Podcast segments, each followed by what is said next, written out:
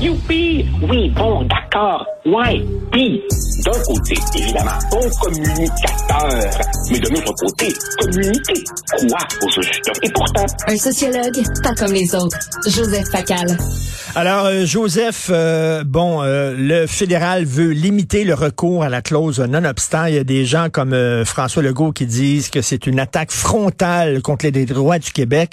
Il y en a d'autres comme Stéphanie Gramont de la presse qui dit, ben, c'est tout à fait normal qu'on demande à la Cour de mieux encadrer le recours à la clause non-obstant. Par exemple, en Ontario, on est allé beaucoup trop loin. On a utilisé cette clause-là pour empêcher des fonctionnaires d'exercer leurs droits de grève Qu'est-ce que tu en penses? Quand François Legault dit que c'est une attaque frontale euh, contre le Québec et aussi contre les autres provinces, euh, même si évidemment c'est le Québec qui est principalement visé, il a raison. Mais là où je ne suis pas d'accord avec François Legault, c'est que moi je trouve que c'est une bonne affaire. Et je t'explique pourquoi. Moi je trouve, Richard, que fuir le réel, c'est jamais bon.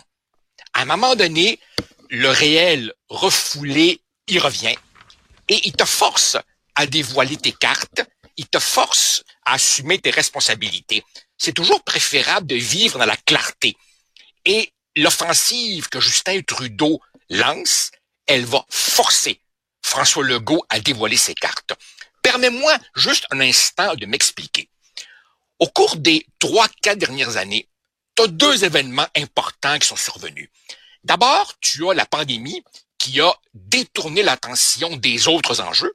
Et ensuite, le gouvernement Legault a voté deux lois minimalistes, 21 laïcité, 96 langue française, qui lui ont permis de se donner une espèce de vernis nationaliste à peu de frais. Et ces deux événements-là, la pandémie et le duo 21-96, ont en quelque sorte créé une illusion, une hypnose, cette idée que il est possible d'être authentiquement nationaliste québécois à l'intérieur du Canada. Eh bien, cette illusion, cette hypnose, elle vient de se fracasser. Là, Justin Trudeau, au fond, dit à François Legault, je vais le coller ton bluff. Si t'es pas d'accord, tu sais ce que t'as à faire. Et il fait le pari que François Legault et le Québec vont s'écraser parce que le gouvernement Legault a renoncé à tout rapport de force. Maintenant, bon, pour le reste, tu viens de faire référence à euh, un éditorial de la presse. J'ai pas le goût de m'apesantir là-dessus. si ce n'est pour dire, Richard, si ce n'est pour dire que je me rappelle d'une certaine époque où on nous avait dit que la presse devenue OSBL et Poste des Marais allait changer. Ah ouais. Mais les tribunaux c'est pas, c'est pas Justin Trudeau. Là. Les juges sont indépendants. Qui te dit, toi, que la Cour suprême va faire ce que le fédéral dit? Euh, bah, premièrement, je n'ai aucune garantie, mais non, les, tribunaux ne sont pas si indépendants que ça. Les juges sont nommés par euh, le gouvernement fédéral. Quelles sont les chances, Richard? Quelles sont les chances, Richard, que le gouvernement Trudeau nomme juge à la Cour suprême un juriste qui s'opposerait à l'idéologie euh, multiculturaliste et qui, par exemple, trouverait qu'il euh, y a des droits provinciaux qui euh, sont intouchables. Non, on nomme les juges. C'est d'une certaine façon peut-être un peu moins grossier ici que leur dénomination aux États-Unis à la Cour suprême, mais la Cour suprême du Canada, elle est politisée. Et si tu fais l'historique de ces euh, décisions, pour reprendre les mots de je ne sais trop quel ancien leader souverainiste, je me rappelle pas si c'était M. Lévesque ou M. Parizeau, elle est comme la tour de Pise. Elle penche, oui, toujours du même côté. OK. Toi, tu fais, toi, tu fais le pari, euh, Joseph, en disant c'est une bonne chose, ça. Euh, au moins, c'est clair. C'est carte sur table, c'est clair. Ils nous mettent un carcan. Et là, c'est une bonne chose parce que Monsieur Legault, euh, il va réagir et les Québécois vont réagir avec lui. Michel David, aujourd'hui, dit, les Québécois vont s'écraser. Ils ah, vont s'écraser. Ah, ah, il est tout à fait possible il est tout à fait possible que les Québécois s'écrasent. Mais à cela, j'arrive dans un instant. c'est fondamentalement positif parce que, au fond, il y a un vieux serpent de mer, il y a un vieux mythe, il y a un monstre du Loch Ness en politique québécoise. Tout le monde en parle, mais personne ne l'a jamais vu. Et c'est la troisième voie.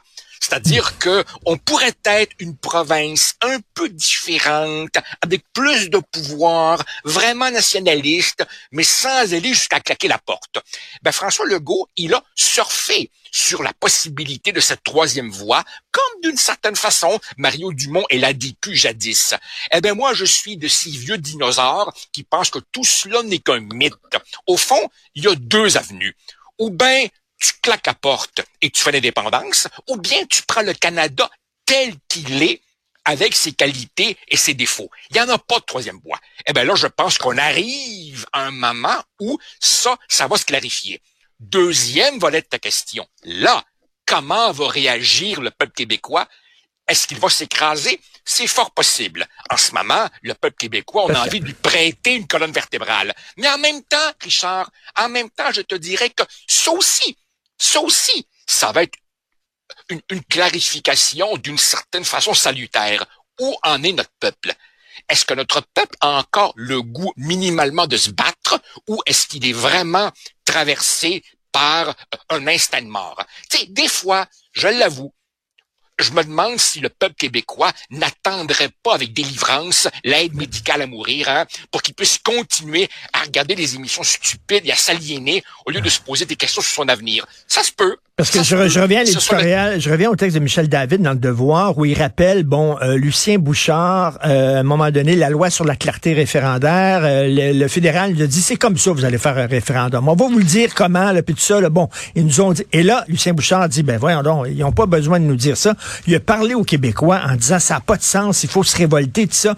Et il a vu que les Québécois étaient totalement apathiques, sans sacré, qui parlaient de leur péage, de leur piscine, comme disait Falardeau. Et là, finalement, Bouchard a dit, ben moi, j'ai d'autres choses à faire dans ma vie. Moi, je vais retourner là, comme avocat, puis je vais gagner très bien ma vie, puis vous voulez rien savoir, bonjour, bonsoir, bye-bye. Et il a sacré son Richard, Richard, pour, pour la petite anecdote personnelle, au moment de cet événement auquel tu fais référence, moi j'étais ministre des, Affaires intergouvernementales dans le gouvernement de Lucien Bouchard. On essayait de gauler la tempête et j'étais un de ceux qui ont poussé fort pour dire à M. Bouchard, M. Bouchard, je sais que vous n'êtes pas un grand fan de ça, mais là, c'est le moment. L'appel à la nation. Là, vraiment, c'est le temps de réserver du temps d'antenne puis d'aller parler aux Québécois dans le blanc des yeux. On l'a convaincu. Il l'a fait. On a vu les résultats et je peux pas le blâmer d'avoir tiré la conclusion euh, qu'il a tirée. Il se peut, il se peut que on soit de nouveau là. Eh bien, à ce moment-là, Richard, à ce moment-là, on arrêtera de se raconter des histoires et on vivra dans la clarté. C'est-à-dire qu'on saura, on saura que le peuple québécois a décidé de se laisser acadianiser et d'une certaine façon prophétiquement, les paroles de François Legault reviendront nous hanter. Ce sera l'antichambre de la louisianisation. Mais au moins, on arrêtera de se faire des mais, mais, Joseph, Joseph c'est l'heure de vérité. C'est l'heure de vérité là, qui va arriver. là. On va arrêter de niaiser, puis le tatouinage, on parle des vraies affaires. Puis là, si on dit on veut rester dans le Canada, ben on va tirer la plug, puis c'est fini, là. La fiction souverainiste, puis tout ça, là, sans compter des histoires. Tout à fait. Michel David est un des plus fins observateurs de la scène politique québécoise depuis des décennies et je ne peux pas exclure qu'il ait raison. Il est tout à fait possible qu'à ce moment de vérité, les Québécois en haut du plongeoir regardent comme ça et se disent hey misère que c'est haut puis que l'eau doit être frette et puis qu'ils redescendent par l'escalier avec la, petite serviette sur l'épaule en ayant refusé de plonger. C'est tout à fait possible. Joseph, euh, je, te, je te rappelle, Richard, que nous sommes le seul peuple dans l'histoire de l'humanité qui aurait pu avoir son pays sans verser une goutte de sang. Mais, mais, mais, deux fois plutôt qu'une, c'est dit non. Joseph, Joseph, c'est pas, c'est pas possible qu'on prenne notre trou. Tu dis c'est tout à fait possible. C'est ça qui va arriver. On va prendre notre trou parce que toi, là, tu parles de ça depuis deux, trois jours. Moi, je parle de ça depuis deux, trois jours. Puis Jean-François Lisée, Thomas Mulcair, puis tout ça. Le monde ordinaire. J'ai sorti hier, j'allais voir un show, j'ai parlé à plein de monde. On parle pas de ça. Ça Je parle, ça parle de l'inflation, ça parle pas je de ça. je sais, je sais, mais en même temps, tu sais, rappelle-toi, les gens parlaient pas plus de constitution quelques semaines avant l'échec de l'accord du lac Meach.